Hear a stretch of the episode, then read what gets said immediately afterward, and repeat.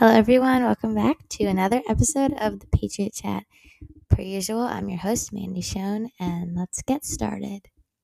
The only news I have to cover right now is just Omicron. I don't even know if I'm pronouncing that right, but it is so crazy. I know personally more people that have had COVID in the past 2 weeks than this entire pandemic put together, and it's just crazy. I feel like I'm in a fever dream. Like, it feels like it's still break, even though we've been back in school for a week now. Everyone's kind of like, what are we doing here? What's going on? I'm not sure. I'm recording this right now on January 6th. And by the time this uploads, we could be back online because we are over 5%. But like between the snow days and the online and half the school being absent, it's just such a weird vibe, and nobody knows what to do right now. Break was pretty low key. The snow days were really nice. I love waking up in the morning and like you look out the window and the first thing you see is snow. I feel like that's one of the best feelings in the world, and I really hope that they don't get rid of snow days in the future because we now have like Zooms available, but I don't think they will because it's more about what it does for the soul than what it actually does for the safety, in my opinion. There's a lot of TV that's been picking up because it's a new year. Happy 2022, by the way. So I watched a lot of TV over break. There's a new season of The Bachelorette, a new season of This Is Us, a new season of Euphoria is coming out soon. I recently watched this Monica Lewinsky impeachment series that was really interesting if you're like more of a historical person. A lot has been up in the air with COVID right now, so I made a little student forum in my advisory class with a couple other students, and they talked about the newest COVID protocols and how it's affected their education, social life, etc. How has school and the social environment changed in the past couple weeks for you guys? The social aspect, I think people at school have been a lot more anxious and aware of how quickly COVID is spreading. So I think they're trying to distance themselves from their friends a little bit more. Yeah, people seem a lot more on edge, and like you'll be walking around and people like tell other people like put their masks on, and just people are trying to be more self-aware, I think. Has the increase in exposures affected your learning environment? So far, my learning environment has been the same. My teachers have continued to do the same lessons and teaching styles. Nothing has really changed. How do you think it could affect kids who have COVID and have to miss 10 days of school? I think that they'll fall really far behind in school. There's no option to do virtual, so what you miss, you just have to make up, and your grades, from what I know, people's grades have really fallen behind. You can't really catch up on what you're like on what the others are learning when you're missing school. What precautions do you know of that the school is taking, and do you believe these are effective in reducing risk? One thing I know that our school is doing is that they're making everybody sit in the same line while they eat lunch.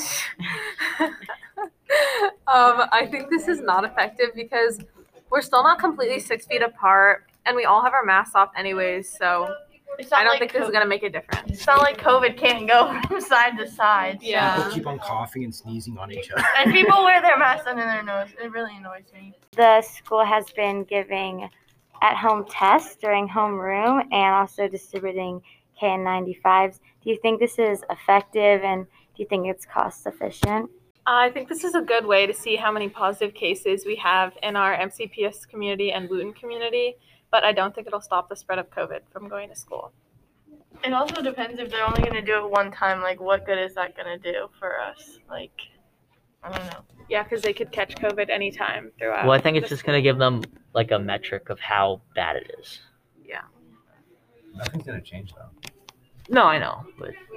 But still, it's just giving them an idea on how many students actually have COVID and whether they really need to put schools into virtual learning or not. Yes, previously, many students believed we would be going online because there was a rumor, MCPS said that if the school has over 5%, positive cases, we would go online, but they recently retracted that statement. What is your opinion on this? Would you prefer online school or virtual school? And how would you value the risk of COVID with the importance of in-person education? I think that we should go online for a short period of time, maybe just 2 weeks, to get the cases down. And I think that we should also have an option for when you do get COVID to do online school, because I know a lot of my peers who have gotten COVID, their grades have suffered tremendously, and it's been really hard for them to catch back up in school. I think it should be like last year, where it's hybrid, where kids who want to go to school can, and kids who don't have to. And also, kids who have COVID, they have an opportunity to still learn, because, like you said, people are falling behind, and most teachers aren't really accommodating now to when you're, because we only have so much time left in the quarter that you're missing work. I can also understand why teachers don't want COVID though. Like don't want COVID, but don't want to go virtual, because it's much harder for teachers to go virtual with all the lessons and everything. It's just like it's a huge change up. Yeah, and with no preparation period. I thought that's what last weekend was for. I thought that was like their prep period. I thought we were gonna go. I thought we were gonna be virtual today, Monday through the rest of the quarter, and they would take the weekend to prepare the teachers for. Okay, you're gonna be going. Yeah, but I don't think they can make the teachers work on the weekend. That's why we have a half day Wednesday. That's why we have a half day. Well, then why are we obligated to work on the weekend and study for their tests? This is for Sophia. As a winter athlete, are you afraid your season will be affected yet again? What protective measures is your sport taking? Yeah, I am afraid that the Wooten swim season is going to be cut short as cases are rising rapidly. Last year, we didn't have a season at all, and so far this year, precautions that we have taken is at our meet last weekend against Whitman, they made a rule that banned all spectators from watching unless they were parent volunteers. And another precaution that we all take is wearing our masks at all times on deck, unless we're swimming, and taking our masks off right before we have to swim.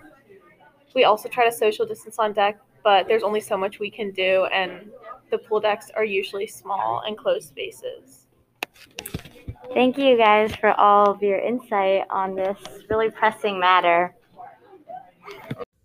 We're getting to the last week of the semester, which means it's getting to the point where you check all of your grades in the grade calculator app. I use like my MCPS helper, and you see what you can get on the next couple tests to either keep your grade or get a higher grade. I am having mixed feelings about the new semester. I never like changing classes just because I get so comfortable with my teachers and my classes.